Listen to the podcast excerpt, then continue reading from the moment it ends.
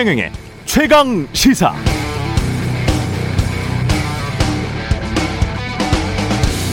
네, 선거 때만 되면 언론의 공정성 논란 불거지는데요.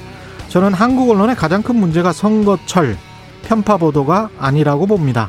가장 큰 문제는 상시적인 정파 보도입니다. 어제 중앙일보에 그런 보도 또 나왔네요. 단독 공식 가 탓 건보 피부양 탈락 칠순 부모가 뭔 죄냐 이런 제목의 기사였습니다. 중앙일보는 이 기사에서 지난해 말 청와대 국민청원에 오른 70대 노부부 자녀의 호소문을 실었습니다. 지난해 말이니까 4개월 전이죠. 청와대 국민청원에 오른 내용 부모 집이 공시가격 15억 2천만 원인데 지난해보다 20% 올라서 피부양자 탈락 통보를 받게 돼 괴롭다는 내용입니다. 공시가격 15억 2천만 원이면 시가는 20억 원 수준이죠. 이런 류의 보도 자주 많이 보셨을 겁니다. 시가 20억 원대의 자산을 가진 노부부의 걱정, 우려, 건보료 폭탄, 세금 폭탄. 이 기사대로라면 소득 없어서 괴로운데 정부 때문에 집값이 올랐으니 나 건보료 못 내겠다는 이분들을 위해서 정부는 건보료를 내려야 하는 것이겠죠? 20억 원 자산가의 건보료를 내려주면 그럼 국민건강보험제도는 어떻게 지속 가능할까요? 주로 수십억 원 자산가의 눈으로 세상을 바라보고 그들의 관점에서 분노하는 언론. 그 분노는 공정한 것입니까? 그리고 그 분노로 투표를 한다면 그것은 공정한 투표가 되는 것일까요? 내 분노와 타인의 분노 그리고 사회적 공분을 잘 구별해 보시기 바랍니다. 현명한 유권자가 되는 길이 쉽지가 않습니다.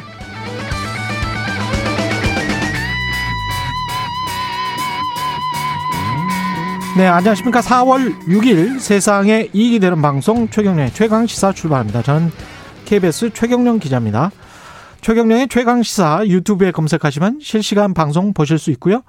짧은 문자 50원, 기본자 100원이 드는 샵 9730 무료인 콩 어플에도 의견 보내주시기 바랍니다.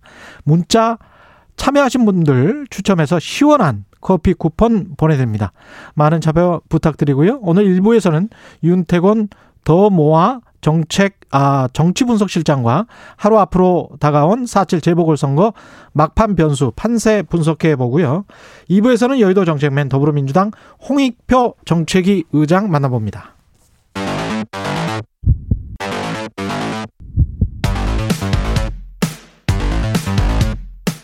오늘 아침 가장 뜨거운 뉴스 뉴스 언박싱 자, 오늘 아침 가장 뜨거운 뉴스 뉴스 언박싱 시작합니다. 민동기 기자, 한겨레 신문 하어영 기자 나와 있습니다. 안녕하십니까? 안녕하십니까? 예, 재보궐 선거 내일이네요. 내일입니다. 예, 내일입니다. 했습니까? 하호영 기자는 민동기 기자는 했다던데. 아 투표요? 예. 저는 마지막 날 마지막 시간에 합니다. 아, 그 추이를 보면서 예 항상 그래왔습니다. 늘 추이를 보면서 예, 예, 예. 내 마지막 표가 뭔가 움직일 것이다. 아 뭔가를 그것보다는요. 예. 예. 현장 분위기도 좀 보고. 현장 분위기도 보고. 예예예. 예, 예. 그렇게 합니다. 그렇군요. 예. 예. 그쪽 그냥 항상 늘 가는 그 집 근처에 예. 종로 투표소 투표 투표소. 종로 투표소에서 음. 그래도 뭐 취재진들도 많이 옵니다. 아, 종로 그- 보건소 투표소가요. 늘 많이 오는 장소이기 때문에. 그래서 일부러 좀 늦게 가는 측면도 있겠네요. 예, 예, 예. 아침에는 취재진이 워낙 많으니까. 예. 음. 지금 뭐 내곡동 가지고 굉장히 3차 토론회에서도 아주 시끄러웠죠. 예. 그 박영선 후보가요. 예. 오세훈 후보 처가가 2005년 6월 13일 측량을 했고 예. 6월 22일 서울시가 내곡동 개발 계획을 위한 설계 용역을 신청을 했는데 이거 모르고 측량을 했냐 오세훈 후보에게 이렇게 물으니 물었습니다. 예. 그러니까 공격을 한 거죠. 예. 그리고 이제 예, 박영선 후보가 내곡동 문제를 계속 언급을 하면서 민생과 관련이 있는 일이다 이렇게 주장을 하니까 오세훈 예. 후보가 생태탕 매출 때문에 민생과 관계가 있느냐 이렇게 이제 살짝 또 비꼬기도 했고요. 예. 특히 이제 내곡동 땅 측량 그 당시 현장에 천함이 있었다. 오세훈 후보가 이렇게 주장을 하지 않았습니까? 예. 박영선 후보가 천안부는 왜 조용하시냐? 거기에 가셨으면 가셨다고 나와서 기자회견 해야 되는 것 아니냐? 예. 이렇게 지적을 하니까 오세훈 후보가 수사기관에서 대질 신문 한 번이면 완전히 해결될 일이다 이렇게 반박을 했고요. 음. 박영선 후보도 증인들이 하자고 한다. 당장 하자. 이렇게 또 상당히 좀 맞받아치기도 했습니다. 이게 결국 이제 거짓말 논란인 거죠. 그렇죠. 예, 뭐 이번 그 토론을 보면은요, 저는 보통 이 보도에 싸움이나 그 전쟁 비유 같은 걸 좋아하지 않는데 예. 이번 토론은 정말 난타전이 맞는 것 같습니다. 예. 치고받고 예, 예, 예. 서로 인파이트로. 예. 그러니까 막 거짓말쟁이, 거짓말쟁이 계속 거짓말 후보, 거짓말 후보 이런 거짓말이 반복된다 되다 보니까요. 예. 이게 뭐 서로 간에 그뭐딱 준비된 멘트처럼 나오는 뭐 이야기들도 있었습니다. 그러니까 특히나 이제 박 후보는 이명박 전 대통령의 BBK 주가 조작 의혹 사건을 음, 주가 조작 사건이죠 이제 예. 사건을 들면서 오 후보는 이 전 대통령과 한 세트가 아니냐 이렇게 준비된 멘트 같아요. 그러니까 예. 이명박 대통령과 오 후보를 같은 선상에 놓는 거죠. 그렇죠. 거기에 대해서 이제 오 후보 같은 경우에는 박 후보의 존재 자체가 거짓말이다라고 이야기를 하면서 존재 자체가 거짓말이다. 네, 이것도 상당히 준비된 멘트로 보입니다. 음. 이거는 이제 그 이번 선거가 그 박원순 전 시장의 에, 을 이유로 해서 시작된 선거고 그렇죠. 어, 예. 특히나 민주당 같은 경우에는 어, 문제가 됐을 때 특히나 음. 그 자당 후보의 문제가 됐을 때는 후보를 내지 않는다라는 당원 당규까지 고쳐서 나온 것이기 때문에 어, 출마 자체가 거짓말이다라고 하는 아주 깊은 음, 뭐 뭐라고 할까요? 속뜻까지 내포한 어제 이게 그 성일정 의원도 나오셔가지고 그 최경련의 최강 시사에서 네. 똑같은 말을 했어요. 그러니까 음. 이렇게 박영선 후보도 마찬가지고 오세훈 후보도 마찬가지고 뭔가 캠프에서 다 전략을 짜고 서로 애운 것 같습니다. 그렇죠. 예. 예. 거짓말 후보 존재 자체가 거짓말 서로 간에 거짓말 난타전을 하면서 결국은 정책은 우리가 뭐 초기에는 최근에 최강 시사에서도 좀 다뤘는데 다룰 어떤 무슨 이 틈이 여지가 없을 만큼 서로 간에 이렇게 싸워버리니까 그것도 참 곤혹스럽습니다. 그러니까 예. 마- 말씀하셨던 것처럼 좀 여유가 있어야 꼭 정책을 하는 것은 아니지만요. 예. 어쨌거나 그, 그 네거티브 말고의 어떤 여지가 존재해야 그게 들어가는 거거든요. 예. 심지어는 이제 칭찬해보라는 그런 분위기도 있었는데요. 예. 보통은 이 칭찬에 대해서도 후보들이 준비를 하거든요. 예. 근데 진짜 그 어, 토론을 보신 분들은 아시겠지만 음. 칭찬을 해보라는 말에 두 후보 다 당황하는 듯한 아. 그런 태도였을 정도로 어제 그 어, 난타전. 정관영 교수가 사회를 봤는데 원래 이런 질문을 하잖아요. 네. 하는데 워낙 예. 그 서로 두 후보가 뜨겁다 보니까요. 아, 갑자기 진짜. 사회자가 예. 한번 칭찬을 해볼 게 있으면 상대 후보 칭찬을 해보라고 예. 얘기를 했을 때 두 후보가 살짝 당황했습니다. 그러니까 준비가 안 돼 있었던 것 같아요. 그 부분은. 서로 지금 미워하고 있나 보다. 근데 이게 지금 이 선거 이후에 사실은 또 뭐랄까요? 대권으로 바로 가기 때문에 네. 대선으로 바로 가기 때문에 민주당이랄지 국민의힘 같은 경우는 난타전을 할 수밖에 없는 그런 양상인 것 같기도 합니다. 그러니까 예. 이번에 국민의힘이 만약에 본인의 후보를 당선시키지 못하면 예. 곧바로 정계 개편으로 가면서 당 존립 근거가 위태롭다는 전망까지 나오고 있거든요. 그렇기 때문에 반드시 이겨야 하는 선거가 되고요. 뭐 국민의힘은 사연패를 했으니까. 맞습니다. 그렇죠. 예. 예, 예, 예. 그것이 또한 그 안철수 어, 전 후- 대표가 어, 본인이 이제 제3지대 이야기를 하면서 계속 주장하고 있는 바이고요. 예. 어, 물론 민주당 같은 경우에는 어, 이번에 그 민주당이 그, 그 서울시장의 서- 그 선거에 반드시 이김으로써 지금 현재 국면들 어려운 국- 부동산이라든가 코로나 상황 같은 경우에 돌파할 수 있는 대선까지 직진할 수 있는 길이 열린다라고 보고 있기 때문에 거기 또한 음, 반드시 이겨야 하는 선거로 주영 짓고 있는 것이죠. 음. 청취자 4136님, 선거 때마다 상대 후보의 비방 없이는 진행이 안 되나요? 정책은 뒷전인 진흙탕 싸움이 지겹습니다. 이런 말씀 해 주셨는데요. 정치인들도 문제지만 최경영의 최강 시사도 좀 반성을 해봐야 될 것 같아요. 제가 이제 선거 거의 끝나가는 시점에서 쭉 복귀를 해보니까 우리는 뭐 얼마나 정책에 관해서 이야기를 했나 그런 생각이 들고 그 정책이 사실은 좀 재미는 없어요. 재미없죠. 그 사실은 청취자들도 그렇고 시청자들도 그렇고 그 기자들은 알거든요. 저처럼 한뭐 모든 기자들 뭐 25년 저는 됐습니다만은 한 10년만 돼도 뭐가 청취율이 나오고 뭐가 시청률이 나오는 건 아는데 이게 재밌는 거를 너무 따라가다 보면 정치공학이라는 거는 또 재밌잖아요. 그렇죠. 누가 이기고 누가 지고. 근데 이게 이제 재미와 의미를 그래도 좀 균형을 이뤄야 되는데 그런 점에서도 우리 언론이 좀 반성- 반성할 게 있다. 예. 우리도 반성하겠다. 그런 말씀을 드립니다.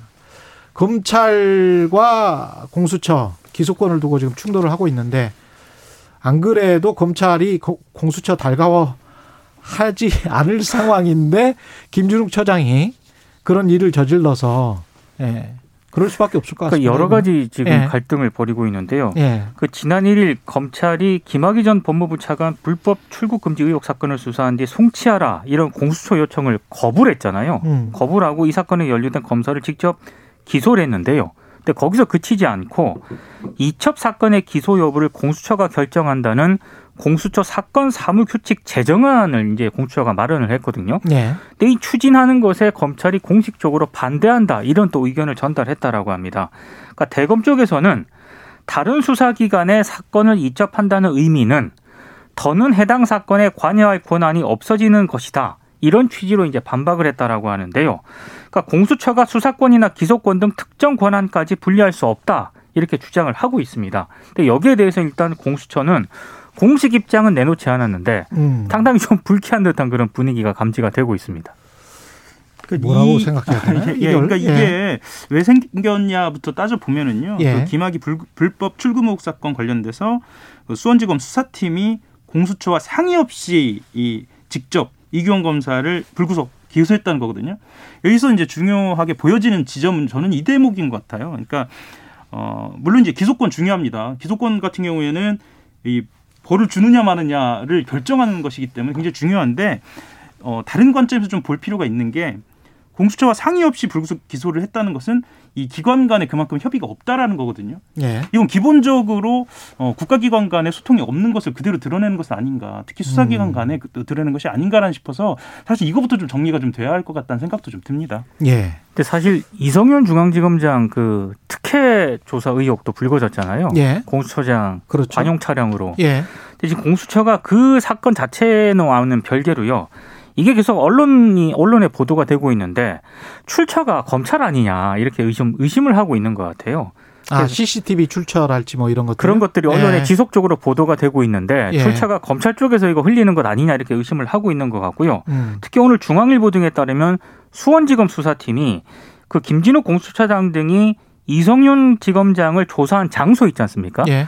여기 CCTV를 지금 달라고 요구를 하고 있는데 어. 계속 공수처에서 미온적이니까 압수수색을 검토하고 있다 이런 보도도 지금 나오고 있거든요. 그러니까 지금 만약에 중앙일보 보도가 사실이라면은 예. 거의 지금 전면전 양상으로 지금 가는 것 같습니다. 거의 그렇게 되겠습니다. 네. 예. 당황스럽겠네요. 예. 윤석열 어 장모님도 땅 투기를 하셨습니까? 그러니까 그 장모 최모 씨하고요. 예. 이 최모 씨 자녀들이 경기 양평군에서 아파트 시행 사업을 했는데 이 과정에서 일대 농지 수백 평을 사들인 것으로 일단 확인이 됐고요. 그리고 지금 이 농지법에 따르면 직접 농사를 짓는 농민만이 농지를 살 수 있지 않습니까? 예. 이거 위반한 것이다라는 의혹이 제기가 됐습니다. 특히 문제는 여기서 한 발 더 나아가서 어, 최 씨가 이 과정에서 공시지가가 최소 두 배 이상 오른 땅을 매입 가격 그대로 자녀들이 주주로 있던 가족 회사에게 팔아서요. 편법 증여한 것 아니냐 이런 논란도 제- 제기가 되고 있는데 관련 내용은 한겨레가 어제 단독으로 보도한 내용입니다. 이 땅이 경기도 양평군 땅이니까 지난번에 그 서울 수도권 밑에 있었던 땅 있잖아요. 네네. 그 땅과는 또 다른 땅이네요. 다른 땅이죠. 그때는 그 부산에 시행사하는 그 건설사 네. 쪽에 팔았었던 땅이 있었죠. 음, 예, 예. 예. 이거는 뭐 다른 땅. 이거는 다른 땅이죠. 네. 예. 이게 근데 거의 시- 아파트 시행 사업을 하는 과정에서 농지 수백 평을 사들였다. 그 땅도 건설사 쪽에 팔면서 그쪽이 이제 아파트를 짓는 짓는 것 같은 그런 거였거든요. 그렇죠. 그렇죠? 네. 서울 요지의 땅, 그 수도권 요지의 땅. 네, 네, 네. 그러니까 이게 전형적인 부동산 개발 회사들이 예, 하는 수법이다. 그러니까 투기하는 음, 사람들이 하는 수법이다라는 지적들이 나오고 있는 이유가 그 이유거든요.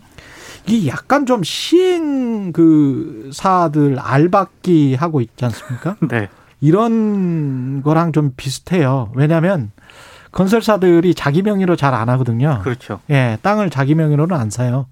그리고 다른 사람들이 충분히 사서 모은 것을 그거를 이제 왜냐하면 싼 값에 살 수 있기 때문에 예. 네. 어떤 뭐 브랜드 건설사가 들어가서 땅을 사기 시작하면 뭐 농지값이 뭐 한도 끝도 없이 올라버리기 그렇죠. 때문에 예.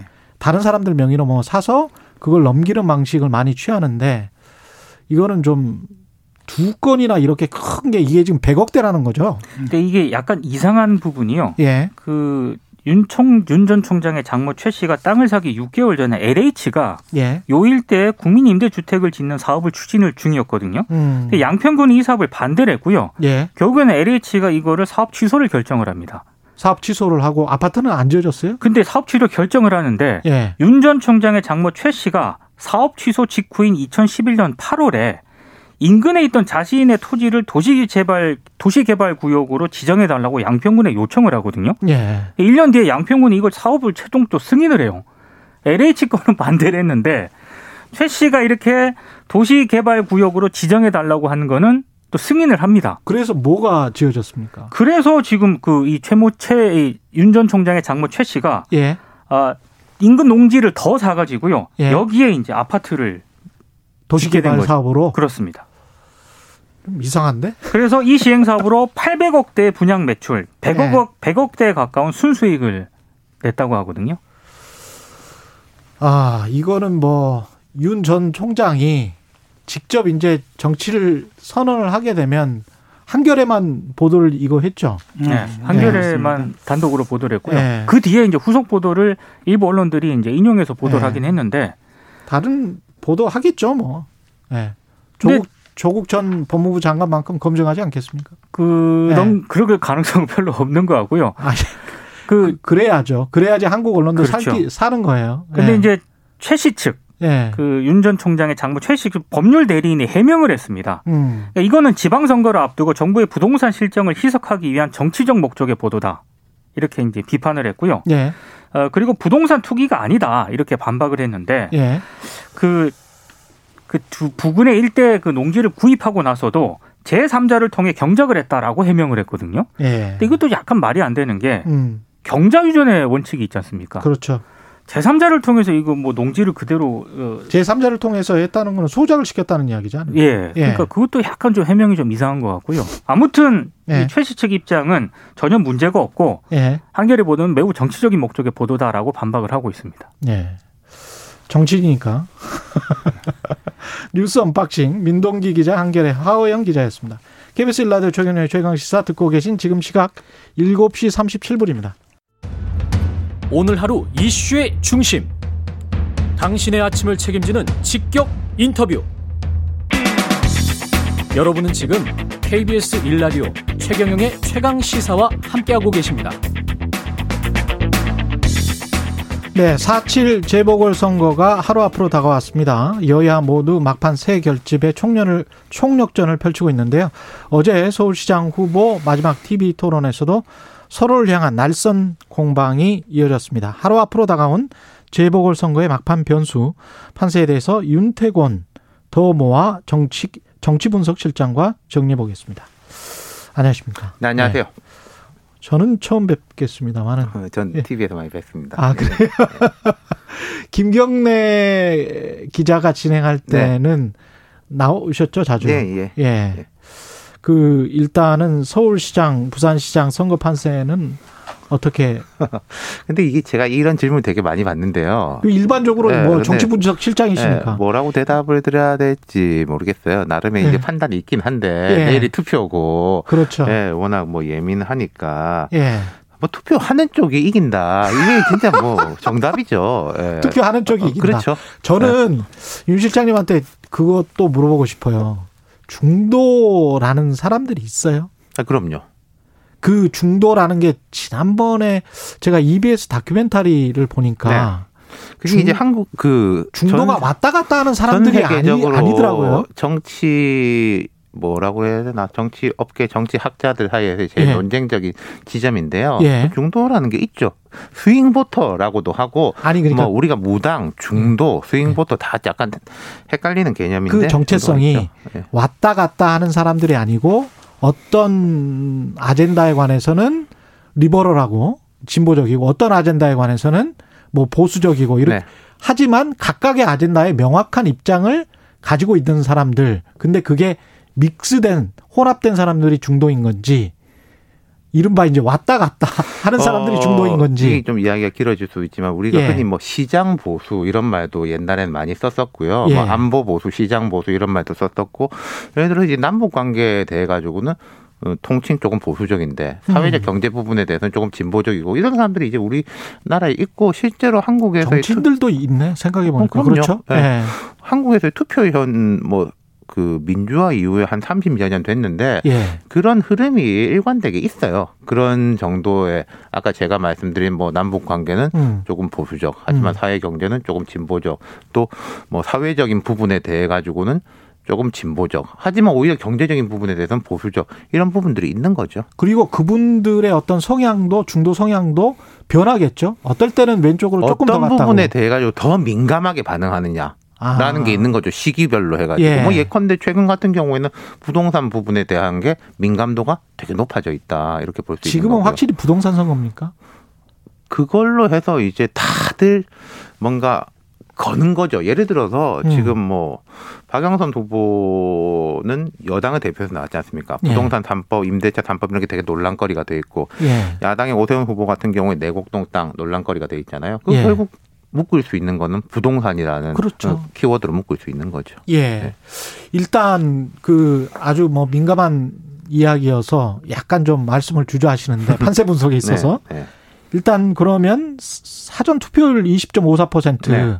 이거 가지고는 어느 정도 예측을 해볼 수 야, 있지 이것도 않을까요? 근데 이제 뭐 어떤 연령대라든지 여기서 많이 나왔는지 사실은 봐야지 아는데 아, 지금 우리가 갖고 있는? 데이터는 구별 데이터밖에 없어요. 사실 종, 예, 데이터밖에. 종로구가 24점 몇 퍼센트로 해서 제일 높았는데 그렇더라고요. 예, 근데 예. 종로구는 뭐, 뭐가 있냐면은 관외 투표가 꽤 많습니다. 무슨 말씀이냐면요. 정도구에 지금- 사는 사람들 아니고 그렇죠. 직장인들이 예를 들어 아, 직장이나 종로구에. 뭐 가게 하시는 분이나 이런 맞다, 분들이 맞다. 아 오늘 일하러 나왔다가 나 잠깐 짬내 가지고 여기서 하고 갈까? 라고 하시는 분들이 다른 지역에 비해서 많다는 거죠. 그러면은 저 회사들이 많이 몰려 있는 강남구도 비슷하지 않을까요? 근데 이제 강남구는 전체 인구가 일단 많아요. 가불병 아. 이렇게 종로는 사실은 전체 인구 작은 편입니다. 맞다, 예, 맞다. 그렇게 보셔야 예. 되는 거죠. 아, 그럴 수 있군요. 그래서 이번 사전 투표 같은 경우에는요. 예. 높아요. 높습니다. 두 네. 가지가 있는 건데 전반적으로 이번 선거에 대한 관심도가 일반적 재보궐 선거보다 훨씬 높다 라는 게 첫 번째. 음. 두 번째는 지난 총선 때까지만 해도 보수 쪽에서는 사전 투표를 좀 꺼려 하는 분위기였어요. 아 이거 믿을 수 있냐? 내가 음. 투표 찍어놨는데 3일 동안 묵혔다가 하는 건데 이거 무슨 일이 있을 수 있? 부정선거? 누가, 누가 네. 하냐? 네. 뭐 부정선거까지는 아니더라도 좀 네. 찜찜하다. 예. 그래서 이제 본 투표 날 하자 이런 거인데 이번에는 그게 많이 깨졌거든요. 예. 뭐 오세훈 후보도 사전 투표를 했고 야권에서 사전 투표 동료 운동도 있었기 때문에 보수 진영에서 사전 투표에 대한 거부감이 사라졌다. 이것도 있는 거죠. 아. 마지막 TV 토론회는 보셨습니까? 그걸 통해서 어, 뭐 보다가 우리가 했습니다. 예 우리가 뭔가 유추해낼 수 있는 건 있을까요? 저는 이제 그런 느낌이었어요. 어제 토론 원래 이제 TV 토론이라는 게 주로 이제 관심 많은 분들이 보거든요. 음. 관심 많은 분들이라는 뜻은 자기 이제 표심을 거의 정해놓은 분들끼리 본다라는 거죠. 그렇죠. 관심 그거- 없는 사람들이 TV 그 토론을 TV 토론 때문에 뭐 좌지우지가 안 된다는 그러니까 거지. 이제 예. 그것에 대한 흐름들이 있어가지고 또 바뀌고 이런 경우도 있는데 어제 토론 같은 경우에는 제 생각에는 뭐 각 지지층을 결집하는 데는 효과가 있겠지만은 어, 중도하고는 조금 다릅니다만은 이제 무당 표심을 음. 아직 결정하지 못한 분들한테 영향을 미치 기는 뭐 어려워 보였다. 표심을 결정하지 못한 사람들은 아까 말씀하신 대로 그 부동산 이슈입니까? 표심 결정받으면 다양한 이유가 있죠. 자, 첫 번째로는 둘 다 마음에 안 든다. 둘 다 마음에 안 예. 든다. 두 번째로는 선거에 아예 관심이 없다. 선거에 관심이 없다. 예, 선거에 예. 아주 아예 관심이 없는 분들 투표로 안 갈 가능성이 없다. 예. 안갈 가능성이 높고 근데 예. 둘다 마음에 안 든다는 분들은 그래도 투표를 할 생각이 가능성이 있죠. 오늘까지도 음. 보면서 누가 더 마음에 안 들지? 라는 식으로 잰다는 거죠. 사실은 둘 다 좋아가지고 투표 못하는 경우는 거의 없어요. 그 주위에서 그런 분 보신 적 있습니까? 둘다 선거 때. 좋아가지고 투표를 그러니까 못하는 경우. 양강 후보가 아, 너무 좋아가지고. 둘 다 내가 누구 찍어야 될지 모르겠는데 그런 경우는 없어요 거의. 근데 둘 다 싫어서 누구 찍어야 될지 모르겠다라는 사람들은 많거든요. 결국 그분들- 차악을 고르는 선거다. 그렇죠. 그분들은 거기에서는 어떤 선택을 오늘도 선택을 할 수 있는 거죠. 내일도 그렇고. 함석권 선생이 비슷한 말씀을 하셨는데 예. 선거라는 것이 투표라는 것이 예. 돌 나쁜 놈 고르는 거다. 음. 그러니까 그걸 이제 더. 예. 나쁜가에 대한 기준을 어디에 두느냐. 뭐 그렇죠. 예컨대 뭐 도덕성에 두느냐, 뭐 지금 정권이 이제 4년 됐으니까 정권 평가에 두느냐, 아니면 이 선거가 왜 치러졌지에 두느냐에 대해서는 다양한 거죠. 음. 내곡동 그 땅옥과 관련해서는 이게 선거에 영향을 미치겠습니까? 이게 거짓말 이것도 논란. 제가 생각할 때는 음, 좀 뭐 양측의 지지층, 특히 여권의 지지층을 결집하는 데는 좀 효과가 있겠지만은 예. 중도층 여기는 잘 모르겠어요. 그러니까 뭐 생태탕, 생떼탕 논란이 있었는데 최, 최 기자도 잘 아시지만 이거의 핵심은 오세훈 후보가 시장 시절에 예. 그 자기 이제 직권을 이용해 가지고 가족한테 이게 도움을 줬냐 안 줬냐 지 않습니까? 음. 그럼 이, 이 이해찬 민주당 전 대표가 말했듯이 2005년에 뭐 생태탕 집에 갔냐 안 갔냐는 직접 상관은 없어요. 하지만 여기서 만약에 거짓말을 했다면 오세훈 후보의 전반적인 그 발언의 신뢰도 도덕성이 타격이 가는 거 아니냐, 못 믿는 거 아니냐, 이걸 못 믿으면 저것도 못 믿는 거 아니냐라는 식으로 이제 연결이 되는 거기 때문에 예컨대 그 서울시장 시절에 뭘 했다. 이게 나왔으면은 저는 중도층에도 효과가 상당히 있을 거라고 보는데 아직까지는 그게 없는 상황이니까요. 음. 그래요. 그 민주당 같은 경우는 내곡동 땅 의혹과 관련해서 오세훈 후보, 박형준 서울 부산시장 후보 함께 이제 추가 고발하겠다고 했는데 이게 선거 이후에도 영향을 그 줄까요? 저도 되게 궁금합니다. 예. 왜냐면요. 선거 끝나고 나면은 두 가지 음. 경우로 어, 나뉘거든요. 음. 민심에 수용하겠다. 뭐 누가 이기건 지건 간에 예. 그리고 뭐 대체적으로 아주 큰 건 제외하고는 고소 고발에 대해서 뭐 전반적으로 치화하겠다라는 그렇죠. 경우도 있고 뭐 이거는 끝까지 가겠다라는 예. 경우도 있는데 거기에 대해서는 아마 민심 예를 들어서 내일 투표 나온 결과에 따른 뭐 결과 누가 이기느냐 또그 음. 격차 예. 여부에 따라 달라질 거예요. 예를 들어서 뭐 어느 그러네. 쪽이든지 간에 어 이건 음. 민심을 수용하지 않는 거냐라는 역풍이 불 수도 있는 거니까요. 너무 큰 격차가 난다면 그렇죠. 그렇겠죠? 예. 근데 만약에 이제 격차가 좁혀진다면 그게 그것도 이제 판단을 하게 되는 거겠죠. 아. 민심이 네. 이, 이 정도로 요동을 쳤고 나중에는 어떻게 됐는데 그리고 서- 사실은 내일부터는 모두 예. 아니, 사실 오늘부터 벌써 그러한데 예. 정치권의 시야는 내년 3월 대선으로 가거든요. 그럼 그렇지. 이런 거를 계속 물고 들어가는 게 3월 대선에 유리할 거냐 아니면 음. 뭔가 털고 겸허한 모습을 보이는 게 유리할 거냐라는 식의 전략적 판단들을 하겠죠. 또 그때 가서 판단을 하게 될 것이다. 그러니까 선거 결과 이건 한 2, 3일 내에는 판단해야죠. 이런 예. 부분에 대해서는. 그렇군요.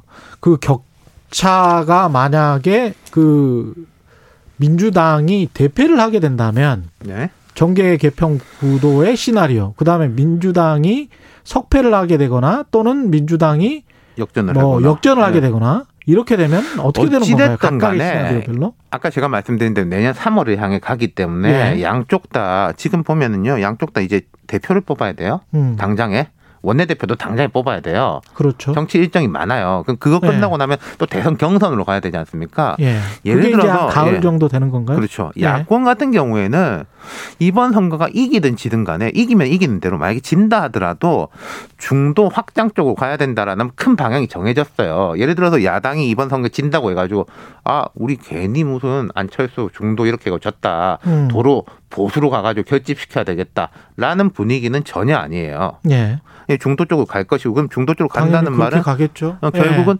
뭐 장외에 윤석열 전 검찰총장과의 관계 맺음을 어떻게 할 거냐. 예. 그거는 이제 뭐 당장 선거 끝나면은 이런저런 이야기들이 많이 나올 것 같아요.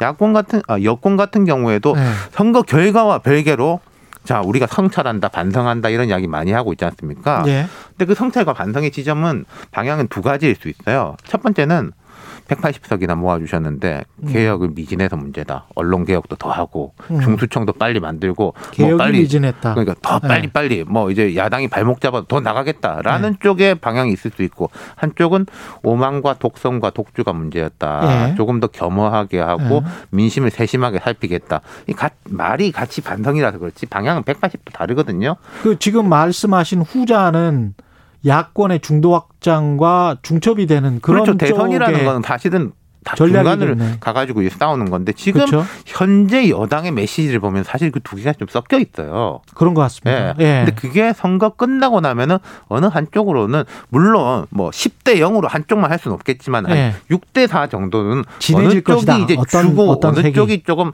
종이냐는 정리를 해야 될 거예요. 근데 지금 막판에 그 부동산 특히 정책 나오는 거 보면 민주당 같은 경우는 중도 확장 쪽으로 생각을 많이 하는 것 같다는 그런 느낌도 들기는 합니다만. 근데 이제 그게 이런 거가 있겠죠. 예. 그 민주당은 항상 이제 그 강한 힘이자 그 리스크 요인이기도 한 게 좀 강한 지지층, 핵심 지지층이거든요. 예. 이 부분이 좀 어떻게 될 거냐라는 부분. 그 핵심 지지층이 민주당의 중도 확장 전략에 동의할 것이냐 그 말씀하시는 거예요? 예. 예. 그 제가 볼 때는 그 핵심 지지층은 부동산 문제보다는 뭐 예. 언론, 검찰 이런 이슈에 대해서 관심이 더 많은데 예. 그 이슈가 지금 이제 민심하고 좀 접점이 있느냐, 완전 따로 놀게 되느냐 그런 문제도 있는 뭐 거죠. 따로 놀게 된다라고 판단을 하면 그쪽으로는 민주당 갈 수가 없을 것이고 그렇죠. 예. 그렇겠죠. 예. 윤석열 전 검찰총장 같은 경우는 지금 정치를 하고 있다라고 봐야 됩니까? 그게 뭐 우리가 이제 광의의 정치냐, 협의의 정치냐로 말할 수 있는 건데 예. 광의의 정치라고 본다면은 예. 하고 있는 거죠. 그러니까 예. 윤석열 총장이 이제 엊그저께 사전 투표를 한 것도 그렇고 보면은 지금 현재까지는 이렇습니다. 어떻게 좀 비정치적인 행위를 통해서 정치적 효과를 거둘 수 있을 것이냐. 그런 메시지를 지금 주려고 하는 것 같아요. 자, 우리가 예. 사전 투표 아버지 모시고 한다라고 하는데 그거 예. 자체에 대해서 누가 뭐라고 할 수 있습니까? 그 근데 행위 자체. 근데 그게 장소, 그쵸. 장소도 그렇죠. 남가자동이었고 그게 이제 효과를 이제 아버지를 효과를 모시고 구하기 위한 거란 거죠. 그게. 예. 네. 네, 보통의 경우는 부인과 함께 자기가 사는 곳에서 뭐 이런 경우잖아요. 네. 그냥 명확하게 보여주고 싶은 게 있고 뭐라고 해야 되나? 보- 덜 보여주고 싶은 게 있고 뭐 네. 그런 것 같다는 생각이 그러니까 듭니다. 뭐 앞으로 이제 여당에서도 이제 그 이야기가 나올 거예요. 음. 당장부터 윤석열 제어하자라는 쪽하고 예. 당장 우리가 추스르고 민심을 이렇게 좀 더 살피고 예. 윤석열을 또 이제 치면 칠수록 오히려 더 큰다. 조금 전략적 무시 행위가 필요하다라는 쪽에 이제 논쟁들이 있을 수 있겠죠. 검찰 내부에서도 보면 박철환 대구지검 안동지청장이 검찰 내부망에 올린 거 보면 전직 총장이 어느 한 진영에 참여하는 형태의 정치 활동은 검찰의 정치적 중립과 독립성에 대한 국민의 네, 염원과 이제 모순돼 그- 보인다. 저도 그 기사를 봤는데 그 예. 부분은 저는 뭐 검찰 쪽은 전문가가 아니지만은 예. 이제 검찰총장 새로 선임해야 되잖아요. 음. 그런 부분하고 맞물려 돌아갈 가능성들이 높죠. 아. 그런 이제 서초동 여론이라는 거는 공수처가 지금 일을 잘하느냐 못하느냐, 뭐 중수청 금방 만들 거냐 안 만들 거냐 이런 것들 하고요. 그러네요. 이 마지막으로 윤석열, 김종인 그 제3지대론 예. 그렇게 해서 결국은 기- 국민의힘 입장에서는 뭐 국민의힘이랑 나중에는 결국 합당할 것이다. 저는 또는 뭐 사자 음. 형성이 될 것이다. 삼지대라기보다는요 한 예. 2.5지대라고 보는 게 맞아요. 2.5 삼지대라는 지대. 건 사실 여도 아니고 야도 아니고 과거에 정주영 국민당 정도가 삼지대였지 그 이후에는 예를 들어서 2012년에 안철수 후보가 나설 때도 아. 2.5지대로 보는 게 맞았죠. 알겠습니다. 2.5지대라는 국민의힘 2.5지대 이, 이런 말씀이죠. 그렇죠. 예, 네. 오늘 말씀 감사하고요. 윤태곤 더모아 정치분석 실장이었습니다. 고맙습니다. 감사합니다. 예. KBS 일라디오 최경영의 최강시사 1부는 여기까지고요. 잠시 후 2부에서는 여의도 정책맨 더불어민주당 홍익표 정책위 의장 만나봅니다. 고맙습니다.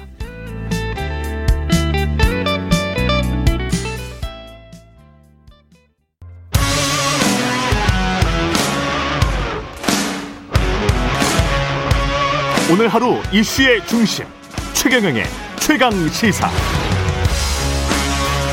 네, 최경영의 최강 시사 2부 시작했습니다. 라디오 정보센터 뉴스 먼저 듣고 오겠습니다. 라디오 정보센터 뉴스입니다. 이란 정부가 석 달가량 억류해온 한국 화학 운반선 한국 케미오와 관련해 선박에 도움이 되는 방향으로 조사가 진행됐으며 긍정적인 결과가 검토되고 있다고 밝혔습니다. 사이드 하티브자데 이란 외무부 대변인은 현지 시간 5일 열린 기자회견에서 한국 케미오 사건과 관련된 모든 조사가 선장과 선박을 돕는 방향으로 진행됐다며 사법부도 해당 사건에 대해 긍정적으로 접근하고 있다고 말했습니다. 세계 주요 투자 은행들이 넉 달 연속 상향 조정한 끝에 한국의 올해 경제 성장률을 3.8%로 내다봤습니다. 6일 국제금융센터에 따르면 올해 3월 말 현재 바클레이즈, 뱅크 오브 아메리카 메릴린치, 시티, 크레디트 스위스, 골드만삭스, JP 모건, HSBC, 노무라, UBS 등 해외 IB 9곳이 전망한 올해 한국의 실질 국내 총 생산 성장률은 평균 3.8%입니다. 2월 말 집계 때보다 0.2%포인트 높은 수치로 이들 IB는 작년 12월부터 4개월 연속 한국의 올해 성장률 전망치를 올려잡은 것입니다. 뉴욕 증시가 지난주 후반 발표된 고용지표와 이날 발표된 경제지표에 대한 기대로 크게 상승했습니다. 다우존스 30 산업평균지수와 스탠더드앤푸어스 500 지수는 사상 최고치로 마감했습니다. 현지 시간으로 5일 뉴욕 증권거래소에서 다우존스 30 산업평균지수는 전장보다 373.98포인트, 1.13% 상승한 33,527.19에 마감했습니다. S&P 500 지수는 전장보다 58.04포인트, 1.44% 오른 4,077.91에 기술주 중심의 나스닥 지수는 225.49포인트, 1.67% 상승한 13,705.59의 장을 마쳤습니다. S&P 500 지수는 지난주 처음으로 4천선을 돌파한 데 이어 이날 사상 최고치를 또다시 경신했습니다. 다우 지수도 사상 최고치로 마감했습니다. 미국에서 신종 코로나 바이러스 감염증의 4차 유행 조짐이 보이는 가운데 최근 확진자 증가를 3, 40대 젊은 층이 주도하고 있다는 진단이 나오고 있습니다. CNN 방송은 현지 시간 5일 보건 전문가들을 인용해 변이 바이러스가 팬데믹의 교범을 바꾸고 있으며 아직 백신을 맞지 않은 젊은 층에 문제를 안길 수 있다고 보도했습니다. 라디오 정보센터 뉴스 아나운서 정은승이었습니다.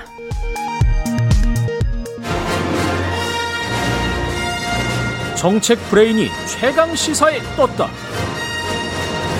여의도 정책맨.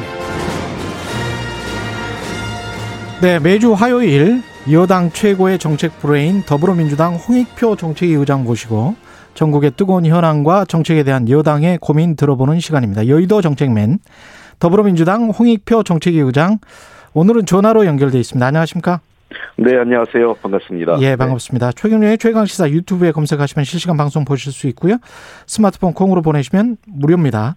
문자 참여는 짧은 문자 50원, 긴 문자 100원이 드는 샵 9730 무료인 콩 어플에도 의견 보내주시기 바랍니다. 재보궐선거 하루 앞으로 다가왔습니다. 어제 TV 네. 토론 어떻게 보셨습니까? 예, 어제 TV 토론에서 뭐 여러 가지 논의가 있었습니다. 뭐 우리 우리 당의 입장에서는 당연히 박영선 후보가 매우 구체적인 서울의 비전과 미래를 얘기를 했고, 네. 어그 오세훈 후보의 여러 가지 그 문제점이 되는 부분, 특히 뭐 내곡동과 관련돼서 이해 충돌과 가능성의 부분에 대해서도 지적이 됐는데, 어 그에 대해서 뭐 제대로 해명은 되지 않았던 것 같습니다, 여전히. 네. 아 어떤 부분이 해명이 안 됐다고 보시는 거예요?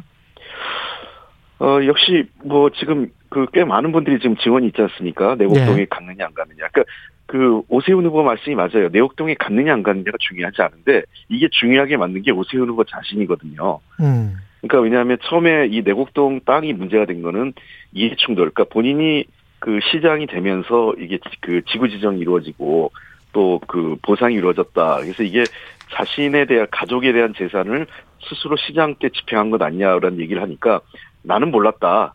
라고 얘기한 겁니다. 예. 전혀 그 땅이 있는 줄도 몰랐다고 했는데, 그러니까 그 이해 충돌의 가능성이 제기되니까 자기가 전혀 몰랐다고 했다가 지금 나온 거는 그 땅에 측량할 때 오세훈 씨가 간 거 아니냐라는 증언이 나오면서 어, 결국 본인이 알고 있었던 것, 즉 이해 충돌의 가능성 문제가 제기된 거죠. 저도 그 지역의 국회의원을 해보면은 처갓집 식구들이 뭐 예를 들면 장인어른이나 장모님이나 그 처갓집 식구들이 지역에서 식사 식사를 했다고 예. 제 처갓집 식구 같다는 걸 아는 분이 거의 없어요. 어. 제가 같이 가야만 알게 된 거죠.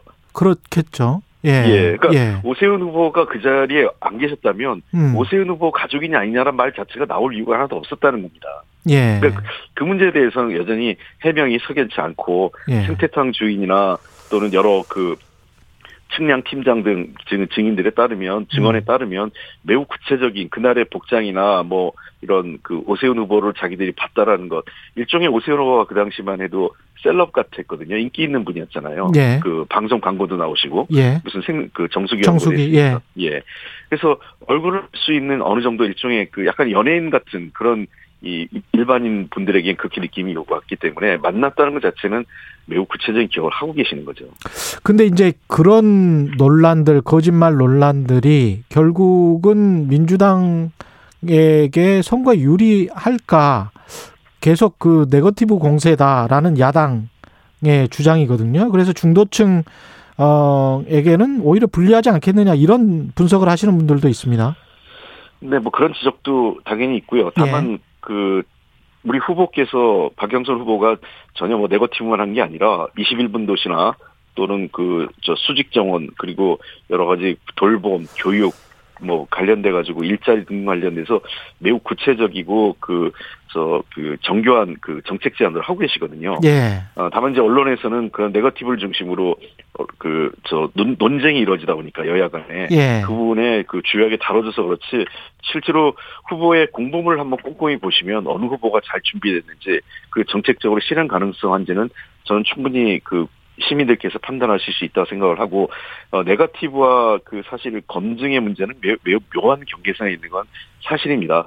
아, 묘한 각 경계선에 있다? 예, 예. 정당들이 그런 네거티브를 어, 안 한, 거의 대부분 정당들이 하고 있고요, 실질적으로. 예. 뭐, 야당도 하고 있으니까요. 그러나 또 하나 얘기는 그러한 것들이 그 일종의 그 후보에 대한 자질 검증 차원에서 이루어진 거기 때문에 그리고 이 오세훈 후보에 대한 내곡동 문제는 우리보다도 먼저 안철수 후보가 제기를 했습니다. TV 토론에서요. 안철수 씨가. 예.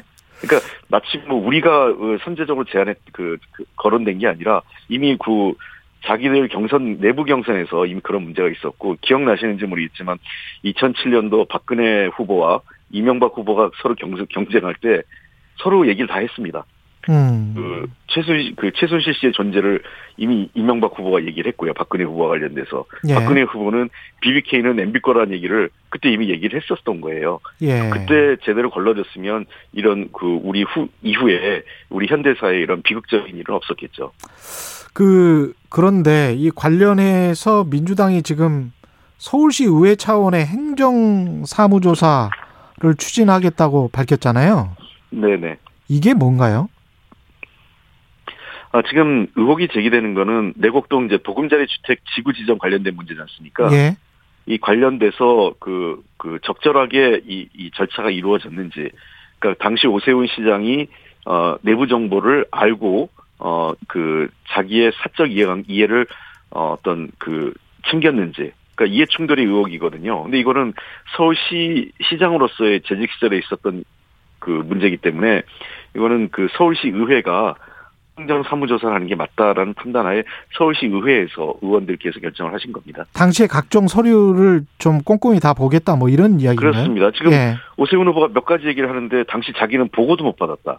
땅이 있는지도 몰랐다는 거 아니겠습니까? 예. 국장이 전결 처리했다라고 하는데 예. 근데 그건 상식적으로 안 맞죠. 음. 어, 그린벨트 지구 그 그린벨트 해제와 관련된 거는 매우 중요한 사안이기 때문에 예. 어 이거는 대통령도 관심을 갖는 사안이고 특히 서, 그 수도권 인- 인근 사항은요. 예. 그다음에 서울시장으로서는 당연히 챙기는 문제인데 본인은 이건 국장 전결이야 나는 전혀 몰랐다. 나는 또 자기의 개- 가족의 땅은 나는 전혀 알지 못했다. 등등 이런 식으로 얘기하는 거는 사실에 부합하지 않기 때문에 예. 과연 오세훈 후보의 말이 사실인지 음. 아니면 그 당시에 오세훈 후보가 그렇지 않았는지에 대해서 어 보다 공식적인 그러니까 여야가 그 뭐뭐 서로 네거티브라고 얘기하는데 어쨌든 여야가 팽팽히 주장이 맞서면 그 그것보다는 좀 더 공식적으로 공 공신력 있는 의회가 어 자료를 갖고 검증할 필요가 있다라고 생각을 합니다. 이거는 서울시 의회가 하는 일이고 민주당 같은 경우에 진성준 선대위 전략기획본부장이 중대 결심을 하겠다. 중대 결심 이게 이게 뭐냐를 두고 해석이 분분했는데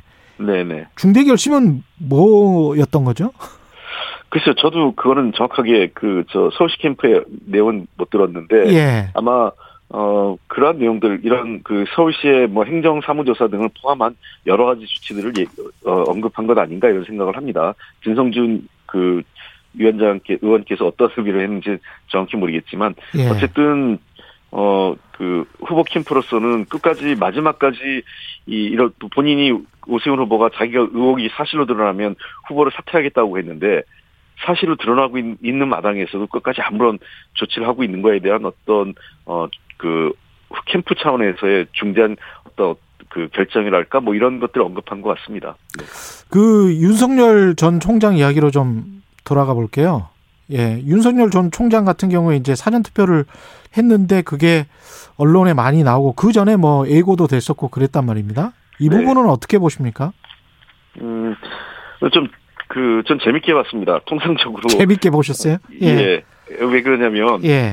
예, 통상적으로 뭐 혼자 하거나 어 아니면 가족의 노출을 좀 부- 불편해하면 아니면 통상 부부가 같이 하는데 예. 어 고령의 아버님을 모시고 한 게 좀 그좀 좀 특이하게 보이는데요. 예. 왜 그랬을까요? 이 치- 아마 최근에 이제 그 부인과 관련된 여러 가지 어 사법적 어떤 그 논란이 있고 예. 하다 보니까 논란을 피하기 위해서 그 부인 대신 아마 부- 아- 고령의 그 아버님을 모시고 간 것 같은데요. 예. 어 일종의 뭐 그 윤석열 후보 전 총장으로서는 어 잊혀지지 않기 위한 하나의 정치적 행보라고 보지 않을까 생각을 합니다. 아, 잊혀지지 않기 위한 지금 뭐 지지율이 사실은 최고인데 잊혀지지 않기 위한이라는 말씀은 조금 너무 과소평가하시는 거 아니에요? 아니 그, 그 예. 굉장히 중요 그 제가 말씀드린 건 그 지금의 지지율을 유지하기 위해서라도 그러니까 아, 잊혀지지 않는다는 게 음, 어, 가끔씩은 제- 그런 유사 사건 같은 거를 만들어 줘야 된다. 그렇습니다. 계속 후보 그 정치인이라는 게 예. 정치적 행보를 해야만 이 기사에서 다루지 않겠습니까? 그렇죠. 예, 그 그런 것들이 안 안 안 다뤄지면 지금 현재 모든 쟁점은 여야 그러니까 서울 보궐선거 이걸로 다뤄지고 있잖아요. 예. 사실 이제 윤석열 씨, 어, 전 총장과 관련된 기사 거의 없어요. 최근에는. 예. 예. 그러니까 그런 경우에는 어 잊혀지는 게 굉장히 쉽습니다. 또 그 아시다시피 윤석열 전 총장은 조직이란 게 없는 분 아니에요. 예. 그래서 그런 차원에서 아마 제가 보기에는 그 윤석열 총장이 물러나는 과정, 사퇴하는 과정이나 또는 여러 최근의 행보들 또 언론 언론과의 접촉하는 것들 보면 뒤에서 어느 정도는 그걸 컨설팅해주는 전문가가 있지 않나 싶은데 싶은데요. 어, 어. 제가 보기엔 그런 측면에서 어 그 아마 그 부인과 하는 것보다는 고령의 아버님을 모시고 가는 게 좋지 않냐 이런 그 저 컨설팅이 있었지 않을까 싶을, 싶습니다 제 생각에는요. 그리고 예. 그런 행보를 해야 어, 윤석열이라는 존재를 계속 국민들에게 강의시킬 수 있다 라는 그런 것도 같이 고려된 것 같습니다. 예. 이번 선거 다시 이야기 돌아와서 그 관련해서 계속 이제 부동산 선거가 되고 있으니까 네. 이낙연 당 상임 선대위원장이 50년 만기 모기지 대출 우리랑 인터뷰도 하셨었는데 이거는 네. 거의 논의가 됐습니까? 논의가 완료됐습니까? 아닙니다. 아직 그 논의가 구체적으로 이루어지지 않았습니다. 예. 네. 그나마 그 이- 이낙연 위원장께서 어, 여러 가지로 하나의 그 정책 제안으로서 제안을 하신 것 같고요. 예. 어, 아직 정책위 차원에서 어, 구체적으로 검토된 내용은 아니고요. 그 관련된 아. 내용은 어, 그러나 이제 그렇다고 전혀 검토가 안 된 게 아니라 이거는 꼭 어, 이전부터 우리가 장기 모기지론에 대해서는 여러 가지 정책 대안을 검토를 해왔던 거기 때문에 예. 그게 뭐, 어, 그 40년으로 할 거냐, 50년으로 할 거냐 등등의 에, 논의는 뭐, 그, 그 이전에도 있었던 거기 때문에 예. 앞으로 그 내용을 갖고 어, 그 정책 당국과 협의를 해 나가야 되지 않을까 생각을 합니다. 청년 월세 지원 이야기도 하는 것 같은데요. 쪽방 고시원. 네, 이거는 네. 어떤 내용이죠? 어, 지금 그 청년들의 주거 사- 상황이 굉장히 열악하기 때문에 예. 그리고 또 주거비가 서울이나 수도권은 굉장히 많이 상승했지 않습니까? 그렇죠. 월세 같은 경우요. 예. 그래서 그 현재 고정적인 어떤 어, 일자리도 없고 비정규직을 지금 청년 세대가 전전하고 있는 상황이기 때문에 음. 그런 세대들을 중심으로 해서 조금 더 청년들에게 어 그 월세 부담을 좀 낮춰주기 위한 어 대책으로 하나로서 이제 그 이 월세비를 지원하는 것도 정책적 고려를 하고 있습니다. 이건 박영선 후보도 이미 공약으로 제안을 했고요. 이거는 뭐 서울시나 뭐 수도권이면 경기도의 재원인가요? 아니면 중앙정부 재원인가요? 어 현재로는 박영선 후보는 이제 서울시 재원으로 얘기를 하고 있는 거고요. 예. 어 필요하면 그게 좀더 어, 서울시 지방정부 차원에서 하다가 예. 어 이게 그 어느 정도 그 경험이 쌓이고 전국적으로 필요하다고 할 때는 중앙 중앙정부 차원에서 예산 편성도 검토해 볼 수 있다고 생각을 합니다. 근데 현 단계에서는 현재로서는 어떤 지방정부 차원에서 먼저 시작하는 게 그리고 그 단계적으로 확대해 나가는 것이 어, 바람직하지 않을까 생각을 합니다. 예, 납세자 입장에서는 또 재정 부실 우려를 안 할 수가 없는데요. 그 부분도 좀 꼼꼼히 챙기고 계십니까? 네, 당연히 챙기죠. 예. 예, 저희들도 재정 문제와 관련돼서 신중하게 생각을 하고 다만 어 아까 그래서 일단은 그 단계적으로 시, 서울시나 경기도 같은 수도권 지역에서부터 지방 정부에서 먼저 해보고 예. 필요하면 중앙 정부로 확대되는 거기 때문에요. 어 이렇게 생각합니다. 재정이라는 것은 항상 부족합니다. 음. 어, 그 재정이 부족하기 때문에 그 재정을 어디에 먼저 쓸 거냐, 재정의 우선순위 두는 게, 어, 그, 어, 정치 철학의 문제라고 생각을 하거든요. 예. 그러니까 그 우리가 그 한정된 재원을 갖고 어디에 우- 우선 그 우선순위를 어디에 두고 어디에 편성할 거냐는 문제가 있고 두 번째는 어 아시다시피 지금 우리나라뿐만 아니라 전 세계 모든 그 주요 국가들 OECD 국가들 대부분이 어, 코로나19 이후에 나타난 현상은 어, 국가가 재정 적자를 좀 더 그 부담을 지더라도 어, 지금의 위기 상황을 극복해 나가는 게 바람직하다라는 게 모든 국가의 컨 어떤 일정한 합의입니다. 그리고 OECD나 IMF 같은 국제 경제 기구조차에서도 그런 적극적 재정을 그, 이, 강조하고 있거든요. 어, 특히 한국 같은 경우에는 어, IMF나 OECD의 공통된 지적입니다. 어, 여전히 그, 그 재정 건전성을 유지하는 가운데 어, 적극적 재정을 통해서 경제 위기를 극복하고 있다고 상당히 높은 점수를 지금 부여하고 있는 상태입니다. 그 청년층 무주택자 같은 경우도 LTV, DTI, 주택담보인정 비율이랄지 총부채 상환 비율을 높이겠다. 이렇게 해서 대출을 좀 쉽게 해주겠다 실수요자는 그런 말씀을 이미 하셨었는데 우리 프로에서도 예. 이거는 확정됐습니까? 어떤 비율이? 예, 사실은 그 문제는 그 전임 이제 김상조 실장 계실 때 예. 어느 정도 저 협의해서 그 내용을 발표한 거고요. 예. 다만 이제 구체적인 수준을 어디까지 할 거냐, 그러니까 예. 자격 조건이나 또는 그 혜택 부분을 어디까지 올릴 거냐 하는 부분에 대해서는 어 제가 두 가지 고려를 했, 습니다 첫째는 어 6월 달에 지금 다주택자에 대한 그 중과세가 이루어지지 않습니까? 예. 그, 그 6월 달까지 봤을 때 어떤 부동산 시장이 안정적으로 유지되고 있는지 한 게 첫 번째 저희가 고려 사항이고요. 두 번째 해야 될 게 지금 금, 그 금융당국 차원에서 고려되는 게 어, DSR 즉 그 채무 상환 능력 아니겠습니까? 예. 어, 최근에 우리나라가 1,700조에 달하는 어, 가계 채무가 굉장히 그 좀그 위험 사항으로 지적을 많이 하고 있어요. 가계 채무에 대한 문제는 뭐 이미 오래 전부터 한 10여 년 전부터 한국 정부의 아- 한국 경제 아킬레스건으로 어, IMF나 OECD가 다 공통적으로 지적해 왔던 내용이기 때문에 어, 최근에 그 특히나 저 이 코로나19 이후에 가계부채가 빠르게 증가하고 있는 것도 사실입니다. 그런 측면에서 이 문제를 가- 그 종합적으로 고려해서 어느 수준까지 어 그 규제를 완화해 줄 거냐 하는 문제에 대해서는 저희가 그 최종적으로 어, 정책 당국과 그 여당이 함께 협의를 해서 결정할 선- 결정할 것 그 결정할 그 계획입니다. 지난주 이호승 청와대 신임 정책실장이 브리핑 과정에서 부동산 정책 일관성이 중요하다 이렇게 이야기를 했거든요. 네, 부동산 그렇습니다. 가격이 계속 높아졌던 거는 이제 세계적 현상이다 이런 말도 했고. 근데 이렇게 가격이 높아진 상황에서 정부가 뭐 선거도 겹쳐 있는 상황에서 선거 때문인지 아닌지는 모르겠습니다만 그러면 하여간 LTV나 DTI나 이런 거를 좀 완화시키면서 집을 사라는 쪽으로 또 유도를 하면 이 높은 가격에 집을 사게 되면 나중에 이제 꼭지를 잡게 될 수도 있단 말이죠. 여기에 대한 우려는 없나요? 어, 그 부분에 대해서는 제가 지난번에 방송에서도 똑같은 얘기를 했지 않습니까? 예. 어, 상투를 지을 가능성이 있어서 도리어 이분들을 어렵게 할 수 있다. 그렇죠. 네. 예. 그래서 그 부동산 시장의 그 동향을 좀 꼼꼼히 보고 보자는 겁니다. 지금 현재로서는요. 아까 그래서 제가 6월 최소한 6월까지는 봐야 된다는 거고요.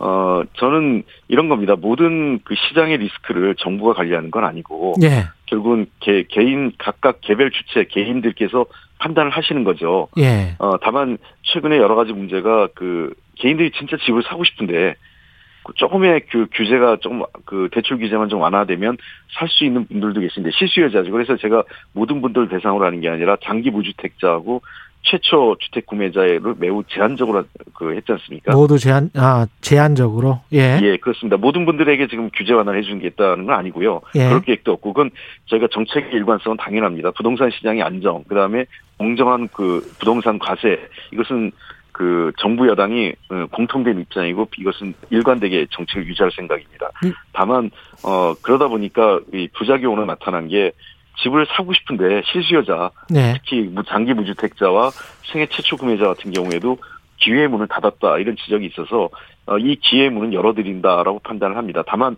이분들께서 판단하는 건 지금 부동산 시장이 오르면 계속 오를 거냐 예. 아니면 이제 장기 하락세로 접어들 거냐 안정세냐 이런 것들에 대한 시장 판단을 하실 거기 때문에 예. 이런 시장 판단을 저는 최소한 6월 달 정도까지는 보- 보고 결정을 해야 된다 이런 생각을 합니다. 근데 그 정책위 의장께서 계속 부동산 가격의 안정이라고 말씀을 하시는데 무주택자들 입장에서는 사실은 부동산 가격의 하락을 원할 거 아니에요? 그렇습니다. 저도 개인적으로는 어뭐 꽤 지금보다는 한 3년 전 가격으로 돌아갈 최소한 3년 전 가격으로 돌아가는 것이 맞다고 저는 생각을 합니다. 문재인 정부 출범 때 가격요? 그렇습니다. 예. 어, 그게 정 그게 좀 더 정상적이라고 보는데 예. 아 근데 그렇다고 어늘 집값의 이 등락이 너무 급격하게 이루어지는 것은 또 어, 그. 또 다른 부작용이 있는 거 아니겠습니까? 예. 그러니까 문재인 정- 정부 들어와서 집값이 오른 것보다도 더 큰 제, 제가 생각하는 제일 큰 문제는 너무 빨리 올랐다는 겁니다. 예. 높이, 높이 오른 것도 문제지만요. 예. 그래서 이거를 어떻게 그 slow down 시켜 나갈 거냐. 그러니까 예. 아, 결국은 부동산 가격에 대한 추세를 우리 국민들께서 아, 장기 하락 추세다 라고 느끼는 게 저는 어, 그 앞으로 부동산 정책이 추진해야 될 방향 아닐까 생각을 합니다.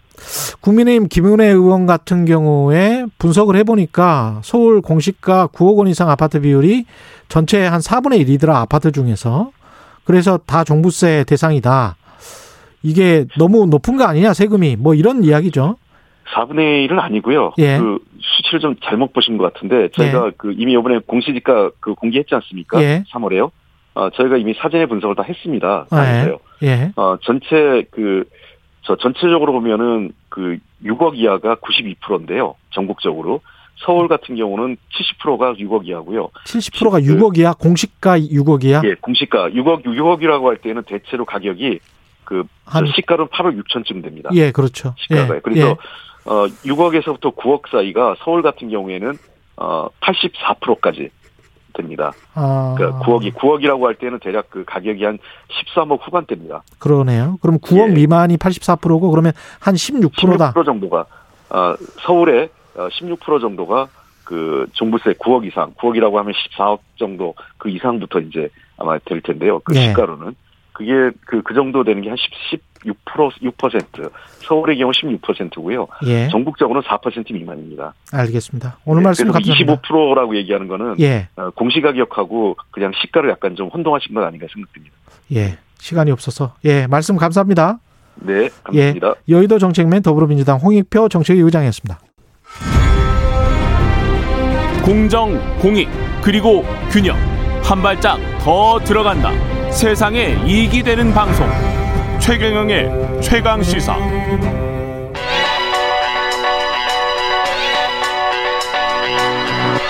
최강 시사 김수민의 눈. 네, 김수민의 눈 김수민 평론가 나와 계십니다. 예. 오늘은 한국 정치의 선거법 이대로 좋은가? 네. 예. 투표 동료 현수막들 몇 개 불어가 되지 않았습니까? 예. 뭐 나는 페미니즘에 투표한다 이것조차도 박 전 시장 사건을 연상시킨다 이유로 불어가 됐고 선관위에서 그리고 민주당이 질의한 것도 몇 개 불어가 됐습니다. 사전 투표하고 일해요. 이 일이 기호 1번을 연상케 한다는 이유였는데 예. 그 밖에도 한국 공직선거법 규제가 너무 까다로워서 예. 그 부분에 대해서 오늘 좀 얘기를 해보겠습니다. 이게 왜 불어대죠? 그러니까 투표만 독려를 해야 되지 다른 정당을 비판하면 안 된다. 뭐 혹은 자기네들을 너무 내세우면 안 된다. 이런 계율 때문인 것 같습니다. 아니, 정치인들 다 네거티브 지금 하고 있잖아요. 그렇습니다. 이게 예. 네 투표 당일이라든지 이때도 독려를 할 수 있는데 이런 예. 것까지 좀 그 권리가 침해되는 부분이 있는 거죠. 아니, 검증과 주장과 비판과 네거티브와 이게 다 영역이 헷갈리는 부분들인데 네. 그거를 어 이게 딱 기준이 있습니까? 어떤 기준이? 이게 과거에도 그랬습니다. 이번에 예. 국민의힘에서 불만을 터뜨리고 있는데 예. 2016년 총선 때 민주노총에서 반노동자 정당 투쟁으로 심판하자 했을 때도 예. 이것이 새누리당을 연상케 한다면서 선관위에서 불허를 했었거든요. 음. 결국에 이 규제가 최근의 일이 아니고 예. 어떻게 보면 오래전이군요. 네, 이 제도와 관행을 유지해 오는 데는 민주당 국민의힘 같은 거대 양당의 역할이 컸다고 볼 수 있겠습니다. 왜이 선관위는 이럴 수밖에 없는 겁니까? 왜 이러는 거죠?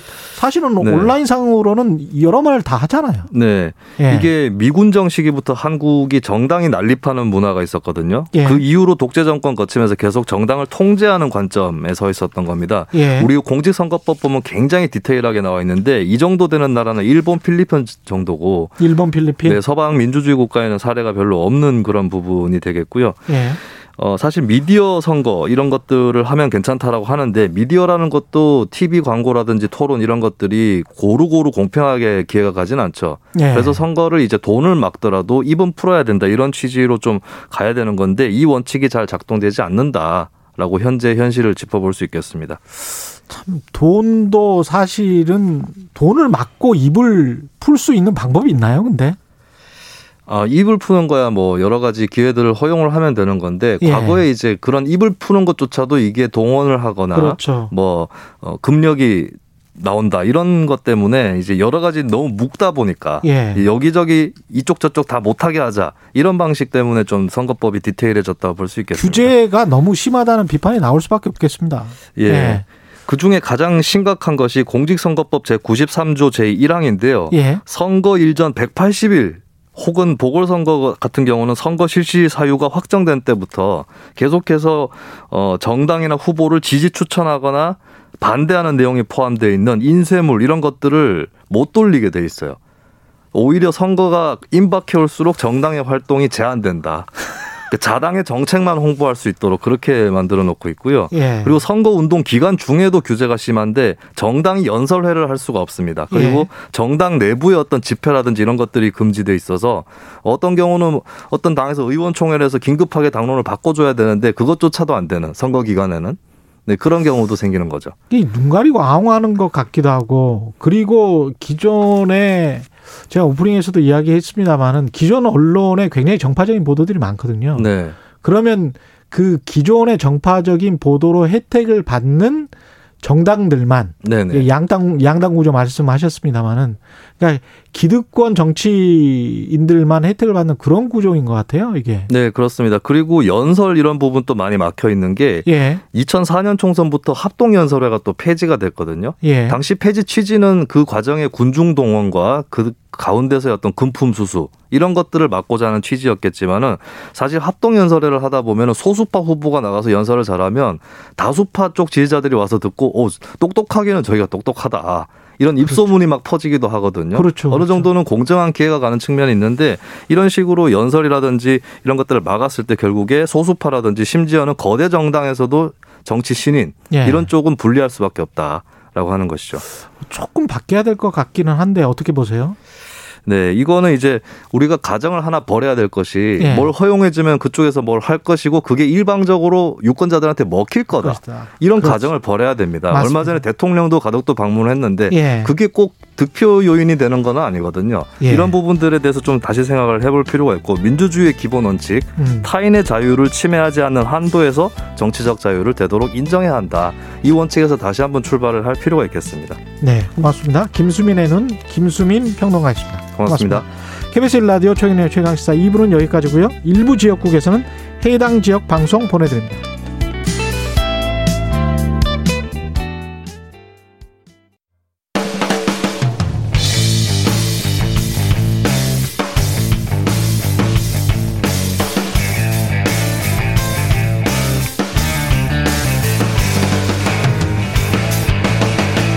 최경영의 최강 시사.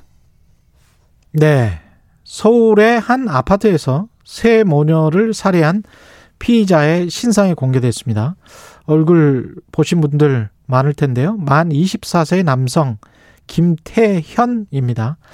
김태현이 범행 전 큰딸을 수개월간 스토킹한 것으로 알려지면서 시민들 분노가 커지고 있고요. 스토킹 범죄의 심각성, 대책 전문가와 이야기 나눠보겠습니다. 이수정 경기대학교 범죄심리학과 교수 연결돼 있습니다. 안녕하세요. 네, 안녕하십니까. 예, 아 약간 좀 소리가 삐걱거리는 것 같은데 괜찮으세요? 소리? 네, 좀 괜찮습니다. 예, 예, 예. 경찰이 어제 이제 피의자 신상 정보 다 공개를 했거든요. 김태현 만 24세 남성. 이 경찰의 피의자 신상 정보 공개는 어떻게 보셨습니까? 음, 뭐 일단 인명 피해가 3명이 났고 그래서 아주 흉악한 중대 범죄이고요. 예. 이거는 지금 현장에서 검거됐기 때문에 뭐 어, 다른 사람이 범인일 가능성은 뭐 전혀 존재하지 않는다는 뭐 여러 가지 증거 확보를 한 것 같습니다. 예. 그리고는 이제 어, 일종의 국민의 알 권리 더하기 재범 예방인데요. 예. 이런 이제 흉악 범죄 를 신상 공개함으로 해가지고 뭐 유사 사례가 다시 발생하지 않도록 하는 공익을 위한 차원 이런 것들을 다 고려한 결정인 것으로 보입니다. 예, 위원들이 만장일치로 공개 결정을 했고 지금 말씀하신 게 지금 이수정 교수 말씀하신 게 피의자의 신상 정보를 공개하는 기준이죠.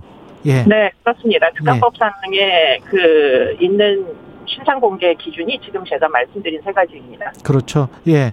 피의자 김태현은 현재 이제 구속 상태에서 조사를 받고 있는데 이번 사건은 스토킹 범죄입니까? 그렇게 규정할 수 있습니까? 어, 스토킹을 한 기간이 3개월 정도인 것으로 지금 확인이 되고 있고요. 네. 지금 게임에서 처음 만난 것으로 보이고 그 게임 동아리 회원들과의 이제 사이에서 그 중에 하나 를 이제 목표물로 삼은 것으로 보입니다. 그런데 문제는 이 둘이 무슨 연인 관계나 어떤 인간 관계가 깊이 있게 형성된 건 아니었던 걸로 보이고요. 예. 다만 이제 계속 연락을 하니까 피해자가 연락을 끊기 위해서 여러 가지 시도를 했던 것 같고요. 예. 그러던 와중에 이제 전화번호도 뭐 바꾸어서 지금 전화를 안 받으니까 다른 번호로 지속적으로 전화를 한 그런 증거들이 확보가 되고 있고요. 예. 그리고는 이제 그런 와중에 지금 이 신상을 털어가지고 피해자에게 배달되어 온 이제 그 소포 속에서 피해자가 살고 있는 주거지의 주소를 알아낸 것으로 지금 확인이 되고 있습니다.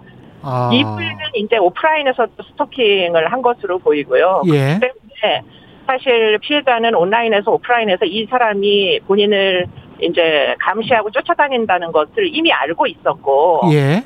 어, 그 피해자가 친지들에게 이야기한 내용은 이제 검은 패딩을 입은 남자가 출몰 한다, 이런 이야기였던 것으로 보입니다. 그렇기 때문에 아. 만약에 뭐 지금 9월부터 시행되는 이제 스토킹 방지법이 미리 있었다라면 예. 그러면 그런 것들을 이제 감시 또는 이제 이렇게 미행한다는 사실들을 신고했었으면은 예. 그러면 좀 경찰이 제재를 할 수 있지 않았을까 하는 아쉬움이 들 정도로 이 그 살인 사건은 사실은 스토킹 기간이 분명히 있다 이렇게 이제 이야기할 수 있겠습니다. 이런 경우에 만약에 스토킹 방, 방지법이 지금부터 시행이 됐었더라면 그러면 경찰이 할 수 있는 게 어떤 일인가요? 지금 현재 스토킹 처벌법의 내용 중에 예. 응급 조치와 긴급 응급 조치를 할수 있게 되어 있거든요. 예. 그렇기 때문에 지금 이렇게 검은 패딩을 입은 남자가 지속적으로 쫓아다닌다는 사실을 신고를 하면 경찰이 수사를 꼭 해야 됩니다. 이 사람이 누구인지. 아. 그리고는 이제 상해나 폭행에 피해를 입지 않아도 입지 않아도 예. 네, 접근 금지 명령이나 또는 이제 유치장의 유치 또는 구속을 시킬 수가 있어요. 예. 그렇게 되면 매우 실질적으로 이제 스토킹 행위를 멈출 수밖에 없는 상황이 될 수도 있는 거죠. 그렇겠네요. 그 일단은 이런 피 이게 피해자 피의자 같은 경우는 사이코패스라고 봐야 되나요? 어떻습니까?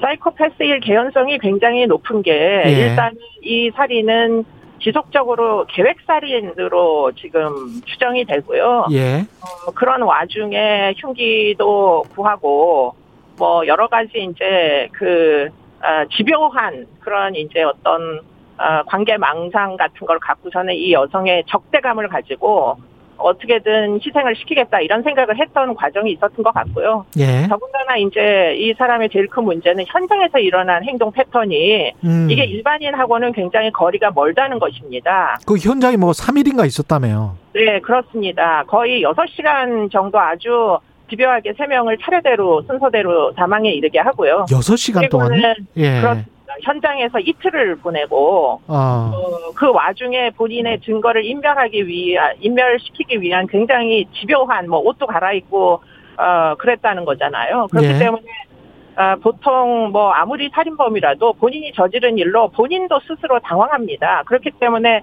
현장을 어떻게든 떠나려고 하는데 지금 이 사람은 그런 게 아니라 이틀씩이나 그 장소에서 어, 그 집, 이제, 그 냉장고를 열었다 닫았다 하면서 생존을 한 거거든요. 그런 감정의 흐름은 예. 일, 일반적인 범죄자의 뭐, 패턴이다, 이렇게 보기는 어렵고요. 아마, 어, 상당히 냉혈한적인 특성이 틀림없이 있었던 거 아니냐, 이런 생각을 해보게 됩니다.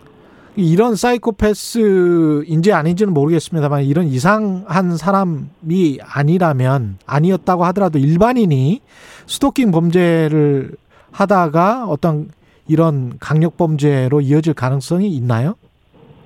아, 일반인들은, 그러니까 일반 예. 범죄자들하고는 일단 기본적인 생각 자체가 많이 다르기 때문에요. 사이코패스는 예. 네, 그러니까 일반적인 합리적 사고를 하는 범죄자들은 대부분 뭐 어떤 그 폭력 행위로 얻으려는 목적이 있습니다. 뭐 금전적인 목적을 충족시키고 싶어 한다거나 예. 그런 합리적인 목적이 있는데 이런 사람들은 사실은 그런 것들이 범행의 목적이 아니거든요. 예.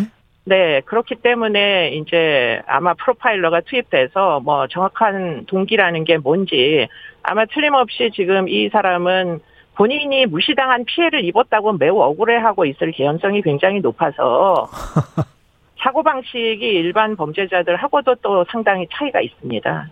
이 스토킹 처벌법 아까 말씀하셨지만 그 일부에서는 이게 반의사 불벌 불벌죄다. 그러니까 피해자가 원치 않으면은 뭐 죄를 묻지 않는 이런 한계가 있다 이렇게 지적을 하고 있는데요. 네, 네. 이거는 동의하십니까?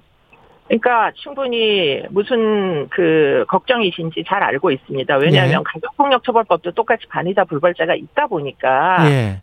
피해자가 정말 정말 용기를 내서 신고를 했다가도 지금 가해자가 와가지고 합의를 해달라, 고소를 취하해달라, 마구 그렇죠. 이렇게 위협을 하면은 어쩔 예. 수 없이 고소를 취하해서 사건이 안 되는 경우들이 많이 있거든요. 예. 그렇기 때문에 스토킹 범죄도 결국은 공포가 문제인데 예.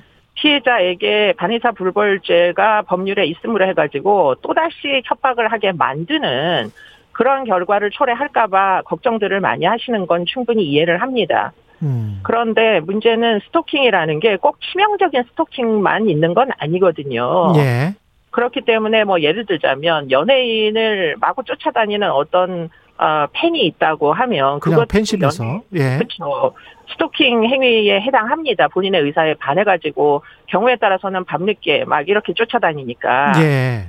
그러면은 지금 그런 사건도 그 당사자 피해 당사자의 의사에 관계없이 그냥 다 형사처벌로 가는 게 맞을지.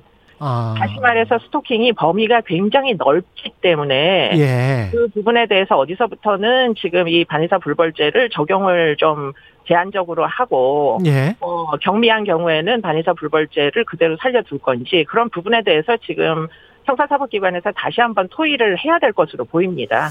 다른 뭐 보완해야 될 점들은 없을까요? 스토킹 처벌법 관련해서? 그러니까 지금 핵심은 지금 이 사건에서 보듯이 경찰이 미리 개입을 해서 사람이 죽지 않게 만드는 게 목적이거든요. 그렇죠. 그런데 문제는 임시조치, 응급조치 포함 임시조치를 내려도 문제는 스토커 중에는 병적인 집착이 있어가지고 계속 그 어기는 사람들이 발생할 겁니다. 예. 그러면 임시 조치를 상습 위반하는 경우는 사실 구속을 시켜야지 맞는 것으로 보이거든요. 예. 그렇기 때문에 이제 그런 부분에 대해서 새롭게 죄명을 신설한다거나 해가지고 이게 임시 조치를 위반을 하지 못하게 만드는 것도 지금 중요한 개정의 취지가 돼야 되는 거 아닌가 이런 생각이 듭니다. 신변보호 요청 같은 경우는 어떻게 해야 되나요? 신변보호를 하면은 국가에서 뭔가를 뭐 장소나 이런 거를 제공을 해줍니까? 그러니까 지금 가정폭력 처벌법이나 성폭력 처벌법도 처음에는 한 개였다가 두 개로 쪼개진 게 예. 피해자 보호와 연관된 부분이 너무 취약하기 때문에 처벌법 안에는 예. 그래서 피해자 보호법들이 새로 탄생을 했지 않습니까? 그렇기 예. 때문에 스토킹의 경우에도 피해자의 신변 보호를 위한 조항들이 좀 더 세세하게 추가돼야 되는데요. 그것을 스토킹 처벌법 안에다가 피해자 보호의 조항까지 전부 다 넣을지 예를 들자면 쉼터의 운영 방식이나 이런 내용까지 다 넣는 것이 옳을지 예. 아니면은 다 띄어가지고 지금 여성 폭력 피해자들을 위한 피해자 보호 법률을 새로 좀 정비를 해야 되는 게 옳을지 아. 에, 뭐 그런 것들은 앞으로 국회에서 논의를 해야 될 대목이라고 보입니다. 법적인 부분도 그렇지만 우리 그 인식도 사실 좀 문화지체라고 해야 될까요? 좀 그, 아, 애정 문제인데, 사랑 문제인데, 이렇게 생각하시는 분들도 있고, 심지어는 뭐 수사기관, 네, 수사관들도 그렇게 생각할 수도 있단 말이죠. 네, 그렇기 때문에 일단은 스토킹 처벌법은 정의 조항이 아주 세세하게 나와 있고요. 예. 결국은 이게 범죄다라는 것을 전 국민이 인식할 때까지의 일종의 계도 기간이 꼭 필요할 걸로 보입니다. 그렇기 때문에 일단 9월부터 시행을 해보고요. 예. 그리고는 현장에서 올라오는 굉장히 많은 이제 논쟁들을 앞으로는 이 법을 개정해 나가면서 좀더 시민들의 안전을 도모할 수 있도록 그러나 과도하게 뭐 여러 가지 인권 침해 논쟁에서는 좀 피할 수 있도록 그 만드는 것이 필요해 보입니다. 그 애정과 스토킹 사이의 그 경계가 법적으로 명확하게 하는 게 쉽지는 않은 것 같은데 교수님께서 생각하시는 스토킹 범죄만의 어떤 특징 같은 게 있습니까? 그러니까 외국의 이제 선례 같은 거를 보면요. 예. 경계가 분명합니다. 일단 피해자의 의사에 반해 가지고 공포를 느낄 정도로 피해자의 어, 의사에 반하고 집요하게 괴롭히는 경우가 스토킹이거든요. 그래서 영, 영미권 국가는 rational한 fear 이런 어휘를 씁니다. rational fear 예, rational. 그러니까 예. 보통 사람들이 보기에도 공포스러운 예. 예컨대 검은 검은 패딩을 입고 시도 때도 없이 피해자 주변을 갑자기 나타나면 경우 예 누구라도 무섭잖아요. 그렇죠 그런 것이 기준이 되는 겁니다. 그렇기 때문에 합리적으로 사고를 하면 또 예. 피해자 입장을 좀 고민을 하면 어떤 판사나 검사도 사실은 스토킹인지 아닌지를 구분하는 것은 어렵지가 않습니다. 그렇군요. 이번 같은 경우는 이제 가족까지 다 피해를 입었는데 특히 혼자 사는 1인 가구 여성 같은 경우에 좀 무서울 것 같은데 이런 이런 경우는 뭐 달리 어떻게 마련할 수 있는 보호할 수 있는 방법이 있나요? 예방할 수 있는 방법이랄지. 그러니까 일단은 아마도 당분간은 신고를 굉장히 많이 해주셔야 될 것으로 보이고요. 신고를 많이 해야 된다. 예. 네, 그런 와중에 이제 지금 지자체에서도 지금 1인 여성 가구의 이제 어떤 물리적 공간의 안전 이런 것들을 도모하는 다양한 정책들이 출연할 걸로 보입니다. 예. 알겠습니다. 말씀 감사하고요. 지금까지 이수정 경기대학교 범죄심리학과 교수와 이야기 나눴습니다. 고맙습니다. 고맙습니다. 네, KBS 일라디오 최경련의 최강 시사 듣고 계신 지금 시각은 8시 44분입니다. 여러분은 지금 KBS 1라디오 최경영의 최강 시사와 함께하고 계십니다. 네, 미얀마 사태 나아질 기미가 잘 보이지 않는 가운데 있어서는 안 될 희생은 끊이지 않고 있습니다. 특히 청년 세대가 앞장서고 있는 미얀마 민주화 시위 안타까운 일들이 계속 벌어지고 있는데요. 미얀마의 청년들은 그 의미와 방향을 그래도 잃지 않고 있습니다. 미얀마 청년 연대의 외노예 흔인소 외노예 흔인소 연결해서 관련 이야기 나눠보겠습니다. 안녕하세요. 네, 안녕하세요. 예. 그 지금 현재 상황은 어, 어떻게 여쭤봐야 될까요? 계속 소식은 듣고 계시죠? 아, 그럼요. 예. 네. 어떻 하루도 한순간도 빠지지 않고 챙겨보고 있습니다. 예. 네. 그럼 현재 상황을 말씀드려 볼까요? 예. 네. 어, 저 어제 2020, 어, 4월 5일날까지는 어제까지죠. 네. 지금 희생자가 614명이 좀 발생했고요. 지금까지 614명요? 공식 네, 어젯밤까지 제가 체크한 거예요. 예. 오늘은 안 나왔어요. 예. 어제 12시나 새벽 1, 2시까지 확인한 게 사망자가 614명이 되었고요. 예.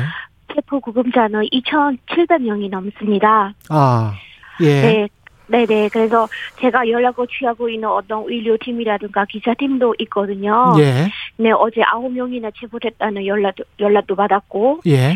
어, 마을의 군부, 뭐, 끈나풀이라든가, 마을 이장이나 또는 근인 가족들이 이 끈나풀 노릇을 하는데 그들의 신고로 잡혀겠다는 거예요. 마을에 군부 끈앞풀이 있어요.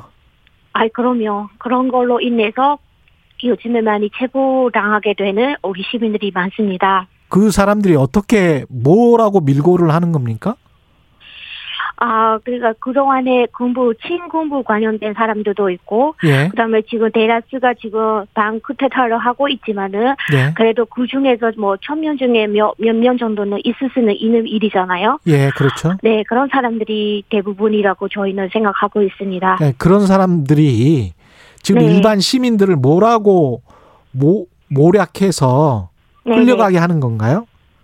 그러니까 어디 쪽에서 뭐 어떤 시민군들이 청년들이 함께 하고 있다. 그러니까 또 다른 그런 원하는 것이 어, 어, 그냥 없이 하는 것 같아요. 원래 처음부터 그 친군부 그런 파 파였고. 아, 그냥 네네. 일반 시민들이 모여 있는데도 모여 있다. 네, 네 맞습니다. 저기 모여 있다. 저기 네네네. 집회할 것 같다. 네, 네, 네. 뭐 확정적이지도 않는데 네, 네 맞습니다. 그러면 그냥 가서 체포를 해버리는 거군요. 군, 네네네. 분- 네 그런 거, 예를 들면은 저희가 지금 예. 양곤이나 만들리 같은 경우에는 드론에서 큰 시위대를 이끌어갈 수가 없는 상황이에요. 예. 양곤이나 만들리. 그러면은 어느 동네에 타운십이라, 타운십이 33개가 있거든요, 양곤에. 그러면은 어떤 동네에 들어가서 우리 청년들이 Z세대라고 하는 청년들이 모임을 통해서 이 구성원을 이끌어 가야 되는데 어떤 어른들은 이거도 반대하는 사람이 소수는 있어요. 그러면 청년들이 무릎을 꿇고 우리 이번 주는 이 동네에서 좀 정책해서 해야 된다. 우리를 제발 좀 도와달라고 하는 경우도 있습니다. 그렇군요. 지금 저 청년 세대들이 이렇게 많이 나서는 이유가 청년 세대가 가지고 있는 특별한 어떤 민주화에 대한 경험이 있는 건가요? 아, 이거에 대해서는 저희가 지금 Z세대라고 하는 게 현재 10대에서 10대 후반에서 20대 초반이거든요. 예. 네, 이들은 그 자유와 민주라는 것은 직접 몸으로 느꼈던 세대이고, 경험을 해봤어요. 네네네. 그리고 폐쇄 국가였던 미얀마가 저희 우리 미얀마가 2010년에 시장 개방을 하면서 뭐 좀 약간의 제한적이지만은 자유를 경험했거든요. 예.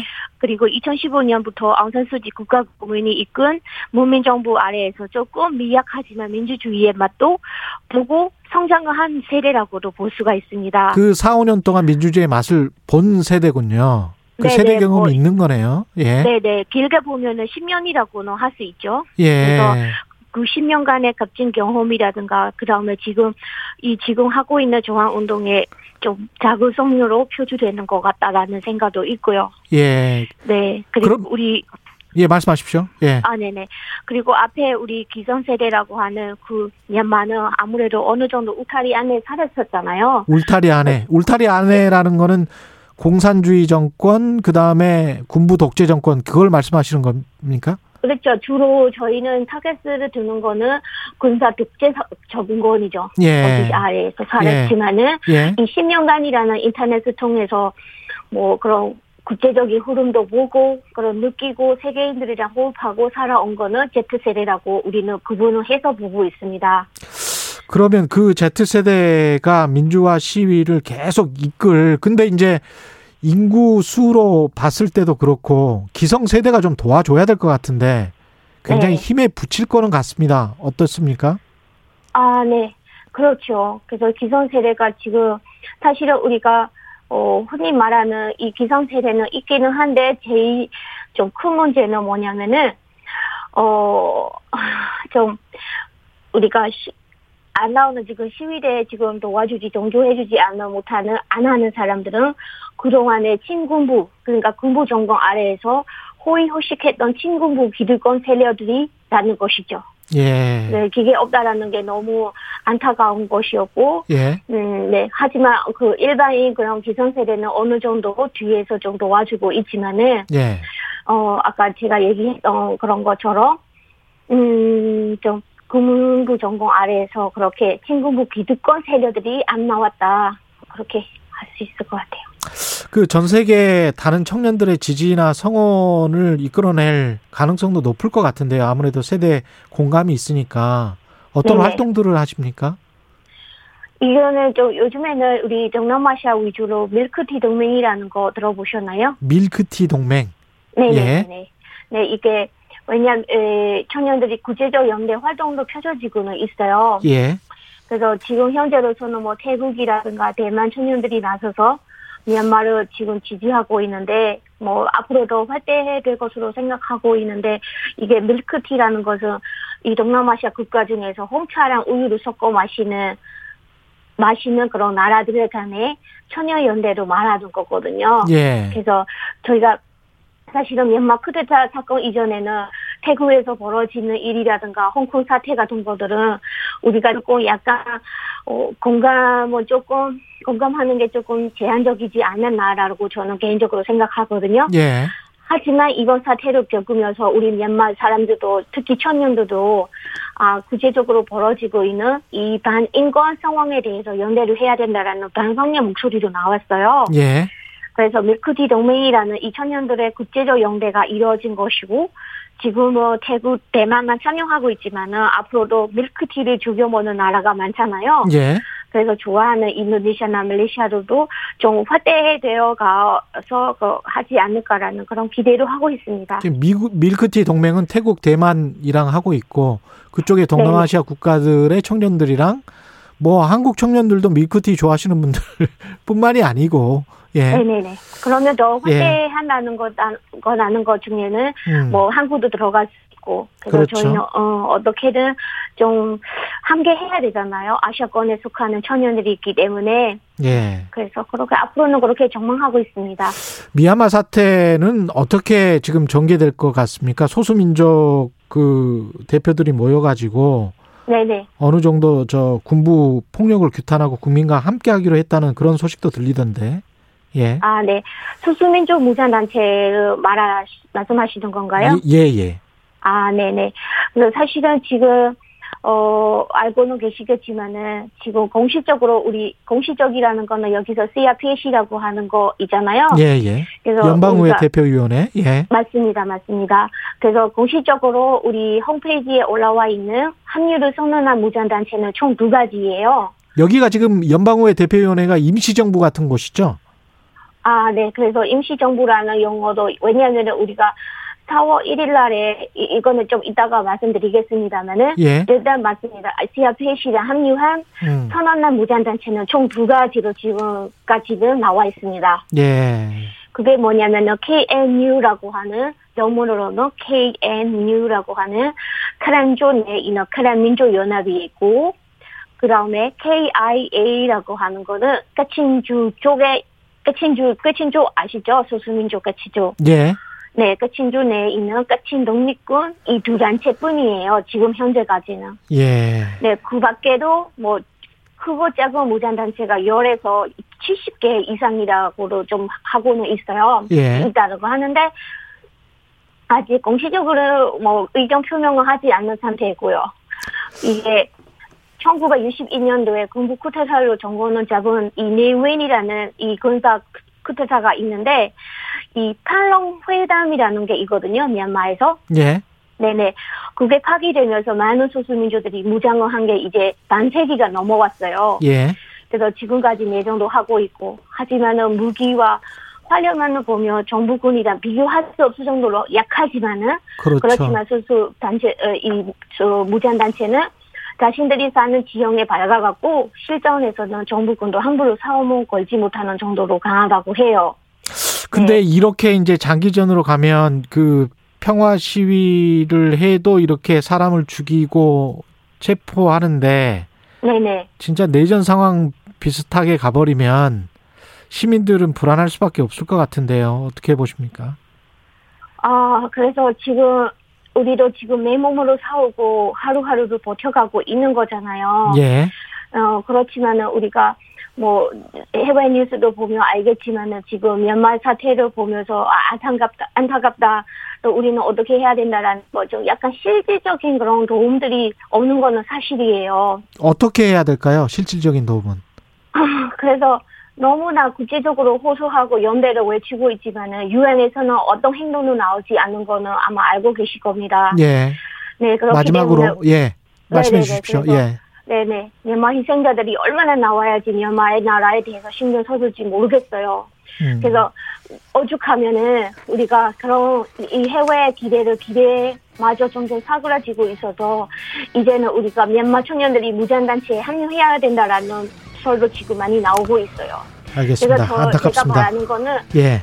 어, 앞에 말씀드렸던 것처럼 장기적 장기적으로 내전으로 가면 안 되거든요. 예. 왜냐하면 지금 사망자가 600명이 넘는데 그 안에서 18세 미만 아이들이 고맙습니다. 14.3%나 있습니다. 예. 지금까지 행동하는 미얀마 청년 연대였습니다.